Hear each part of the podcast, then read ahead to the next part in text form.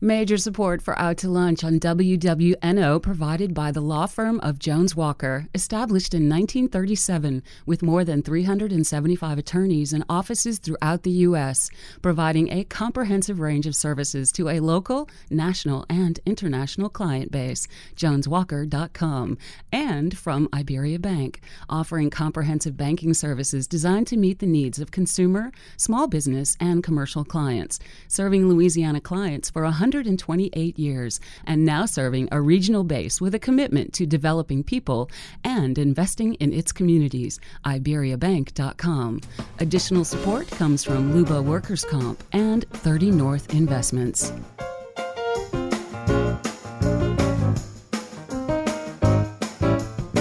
From Commander's Palace Restaurant in the Garden District in New Orleans, we're out to lunch with Peter Ricchiuti. Peter Ricchiuti is Tulane University's A.B. Freeman School of Business professor and economist. It's business, New Orleans style. Hi, I'm Peter Ricchiuti. Welcome to Out to Lunch. The federal government encourages us to give money away. Charitable donations are tax deductible, and Americans take advantage of that to the tune of about $250 billion a year. If you're wondering if that's really a lot of money in the grand scheme of things, it is. Nonprofit organizations account for about 5% of our gross domestic product. And one of the largest and most recognizable nonprofits is the United Way. Here in New Orleans, the United Way of Southeast Louisiana is headed up by its president and CEO, Michael Williamson. And the current campaign chair is Rick Haas, whose day job is president of Latter and Blum, the largest independently owned real estate brokerage in the Gulf South. Michael and Rick, welcomed out to lunch. Thank you for having us. Glad to be here, Peter. Here in New Orleans, everything has its own flavor, even nonprofit organizations. Chef Emeril Lagasse and his wife Alden established the Emeril Lagasse Foundation in 2002 to inspire, mentor, and enable youth to reach their full potential through culinary, nutrition, and arts education. To date, the foundation has given over $6 million to children's charities. The president of the Emeril Lagasse Foundation is Brian Kish, Brian, welcomed out to lunch. Thank you. Appreciate it. Now, Michael, most of us are familiar with the United Way through its marketing outreach, ads that remind us of the various ways we can donate to the cause. So we know where the money comes from. What we're probably less familiar with is where the money goes. Do you assist specific individuals or do you administer giving on a larger scale through community organizations? How does it work? We've done a little bit of everything in our history, helping individuals, you know, doing program work, but now we're really focused on you know, investing in collaboratives that deliver you know, scalable community level change. Still have the thermometer? Yeah, we still use the thermometer from time to time, but interestingly enough, you know, um, you can't you can't measure impact in dollars raised. Um, you you know, so hence the reason to focus more on scalable community level change that we as citizens in the community can see. Are more kids graduating from high school? Are more children starting school ready to learn? Are there less homeless individuals on the street? You know, do folks have greater access to you know to opportunities, economic opportunities? So, um, but yeah, we still kind of throw the thermometers around. Workplaces love it because they like to see oh sure how much they raise, but it's not a sign of our of our impact. And you know, you do so many things, but I saw one section called uh, Success Six, I think it's called Success by Six. Yeah, and uh, and tell me what the what the goal is there because uh, you know I've heard a lot of people say you've got to in order to make significant change you got to get to people early in their lives. Is that what's behind that? So sure, you know, in a way we encourage patience. Um, but you know, when you look at the work of our Success by Six collaborative, one of many around the country, is focused on ensuring that children, you know, start school healthy and ready to learn. So the formative years are between zero and three, a lot of brain development takes place. But after that, a lot of work has to take place to ensure that children get the proper care and nurturing so they go to first grade actually healthy and prepared to learn. Because if not, they start out behind, and without a lot of support along the way, they end up falling farther and farther behind. I had a good friend of mine in a, an organization back in my hometown that used to tell me, you know, Michael, you know, our children start dropping out in middle school. They make it official in high school. Hmm.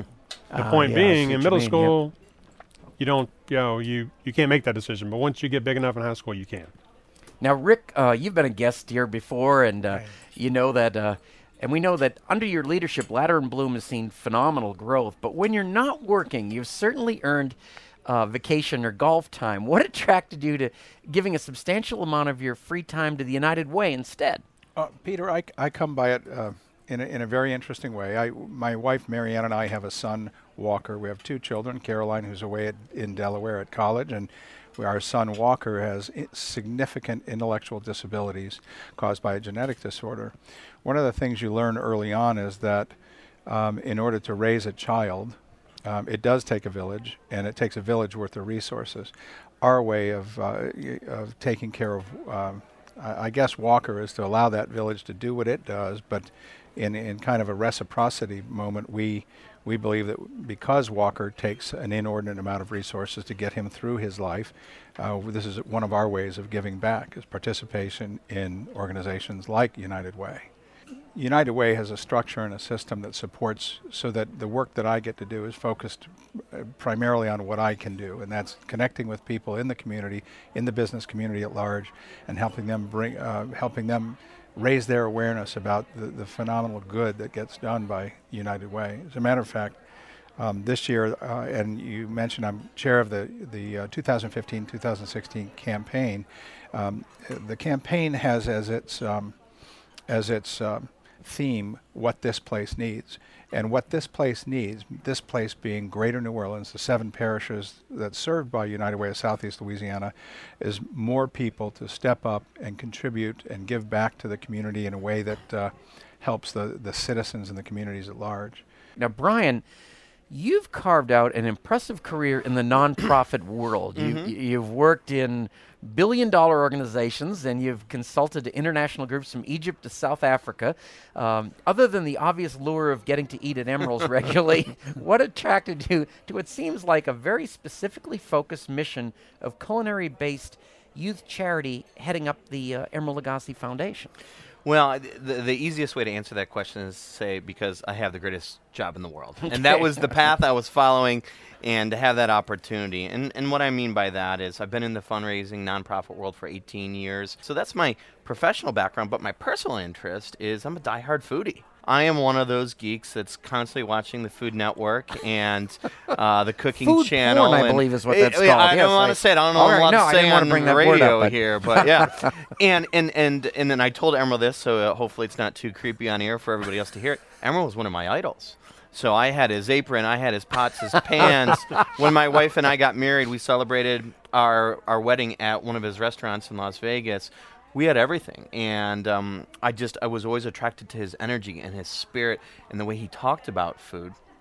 And so when this opportunity opened to take my professional skills and my personal interests and put them all together i'm going to go back to that statement i said i have the greatest job in the world. then on top of that is to see the impact that we're making with youth in this community. And tell me where, where, what that looks like. I can give you a couple examples. It will range anywhere from putting in a teaching kitchen at St. Michael's so that those students learn a little bit about food preparation and maybe their ultimate goal in meeting them where they're at is so that they can make a meal for themselves one day.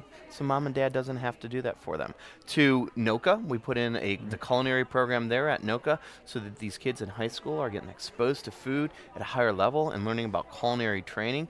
These kids might go on to become the next great chef and then we'll even meet folks midway, halfway in between. We do a lot of work with Liberty's Kitchen, Cafe Hope, Cafe Reconcile, supporting those programs, and that's giving kids an opportunity to maybe reinvent themselves. Come from a situation that's probably a little disadvantaged, a little bit challenged, to come in and take some pride, learn some life skills, learn some hard skills as well, graduate from those programs, and then go get a job to contribute back into this community in the hospitality industry.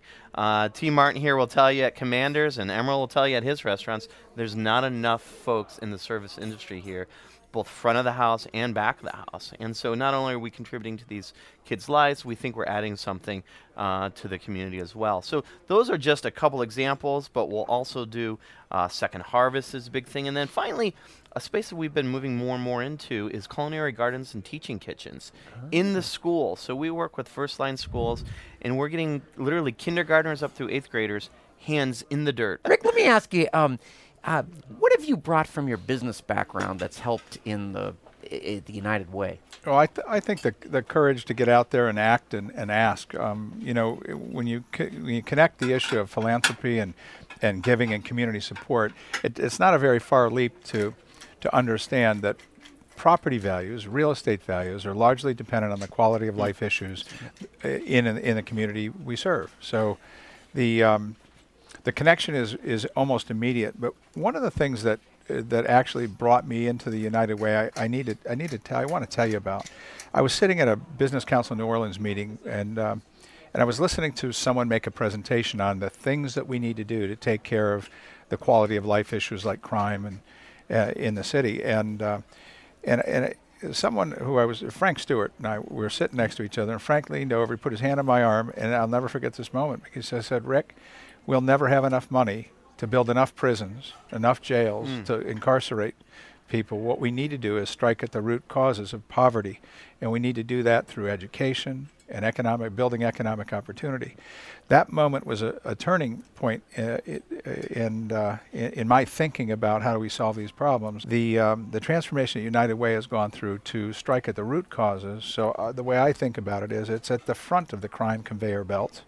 If we can teach kids to read, it's been said that you, for example, that from birth to three, um, children learn to read, but from three on, they read to learn. And if you miss that mm, critical yeah, moment in the lives of children and their development, uh, Brian, you mentioned brain waves, and, or, or Michael, you, you mentioned the, the, the synaptic functions that are, that are being developed in that critical moment. If we can, if we can intervene earlier in the process, then it'll actually 10, 15, 20 years from now, it'll lessen the burden on those things that uh, we we are hearing in the news every day, like the criminal justice system.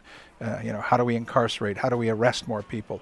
That's not the answer. Mm. It's a it's an issue we need to deal with, but the answer is found in the mission of the United Way. We really believe that if we can focus around early care and education, grade level reading, ensuring that children are reading proficiently by third grade, so they're ready for the fourth grade. If we can keep them in school, you know, make sure they stay in school, and make sure they have productive in school, out of school time activities, you know, they give them the proper care and supports they need.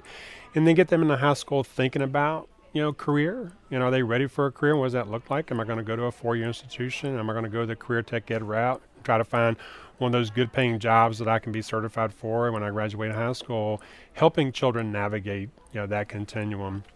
And if they come out of high school ready to take a job or ready to go on to the next phase of their education, then great. The, all the research suggests that they stand a far greater chance of succeeding in life. And so, you know, that's what we all want. Every, you know, right. I don't think anybody looks around and says, you know, well, I really would like to have more individuals, you know, homeless or living in poverty. right. I don't think anybody believes that. And, and we've actually found ourselves sometimes falling into the trap of saying these issues are complex.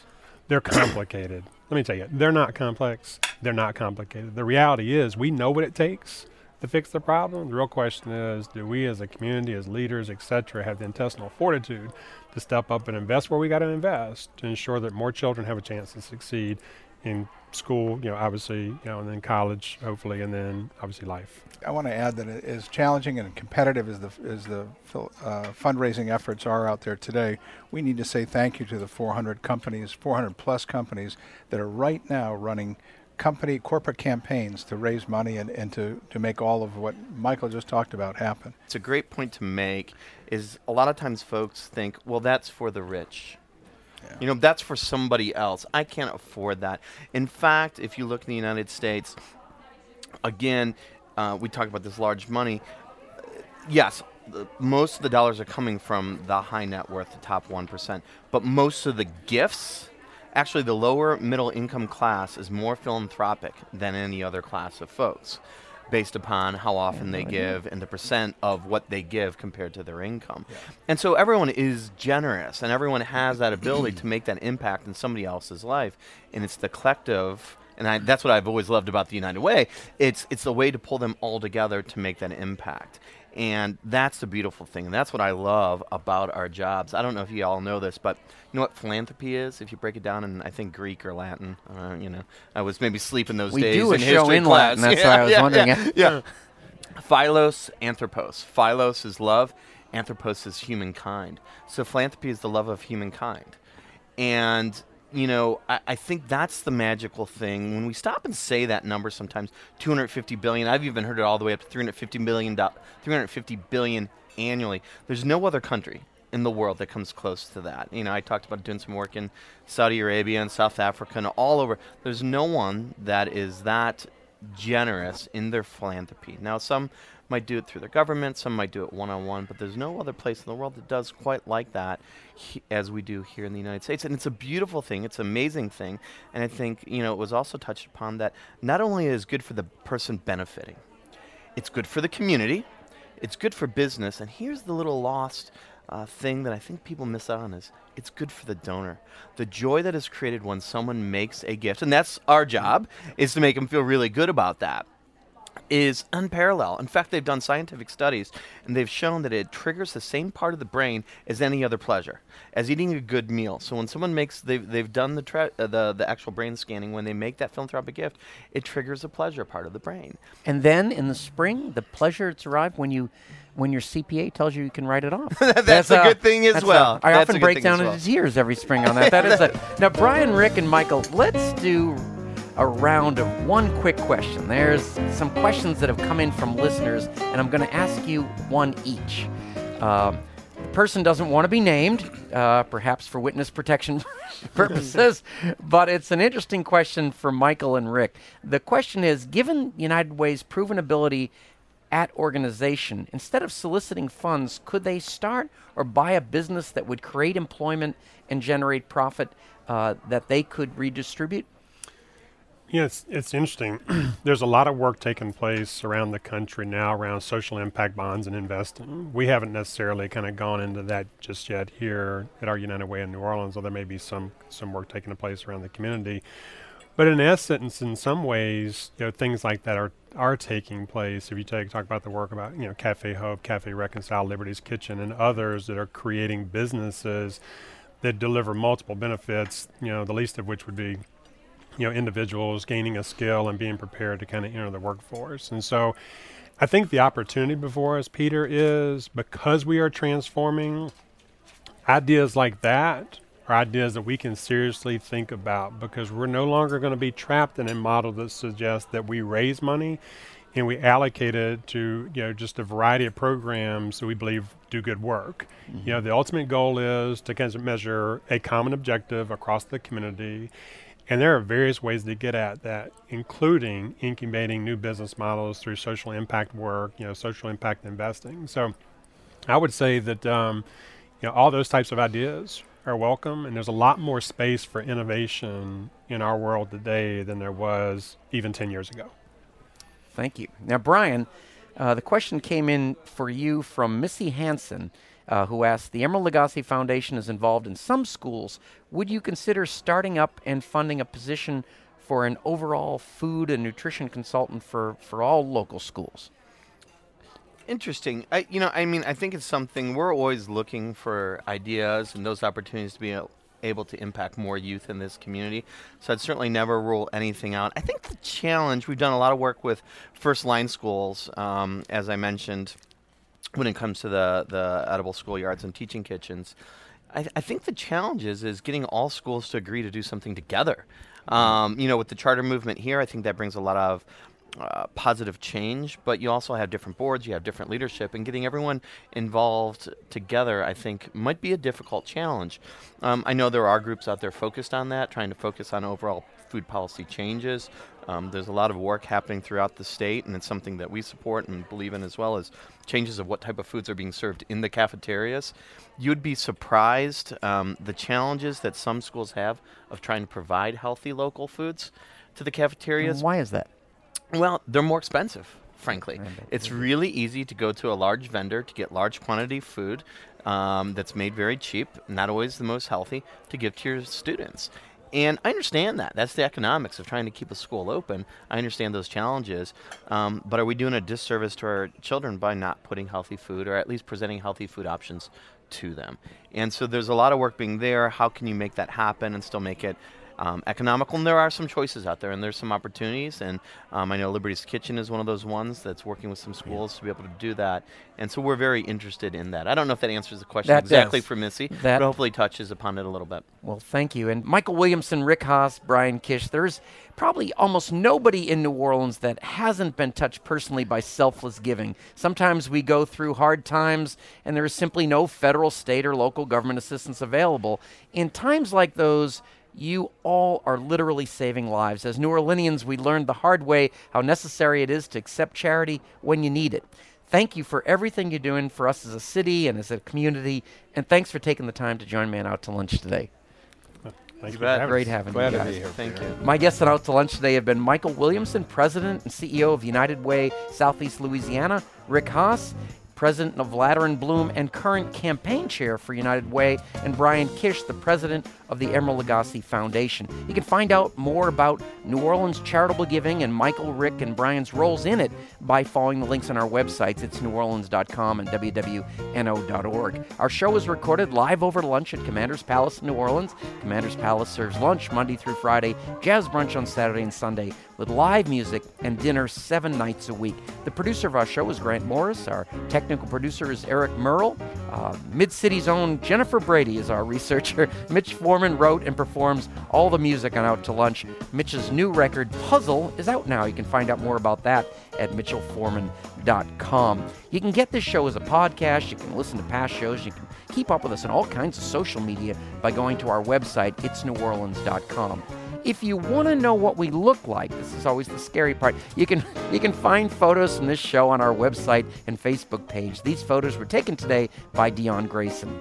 Out to Lunch is a production of INO Broadcasting for itsneworleans.com and WWNO 89.9 FM. I'm Peter Ricchiuti. Thanks for joining me. I look forward to meeting you again next week around the table here at Commander's Palace for more business, New Orleans style, on Out to Lunch. Major support for Out to Lunch on WWNO provided by the law firm of Jones Walker, established in 1937 with more than 375 attorneys and offices throughout the U.S., providing a comprehensive range of services to a local, national, and international client base. JonesWalker.com. And from Iberia Bank, offering comprehensive banking services designed to meet the needs of consumer, small business, and commercial clients, serving Louisiana clients for 128 years and now serving a regional base with a commitment to developing people and investing in its communities. IberiaBank.com. Additional support comes from Luba Workers Comp and 30 North Investments.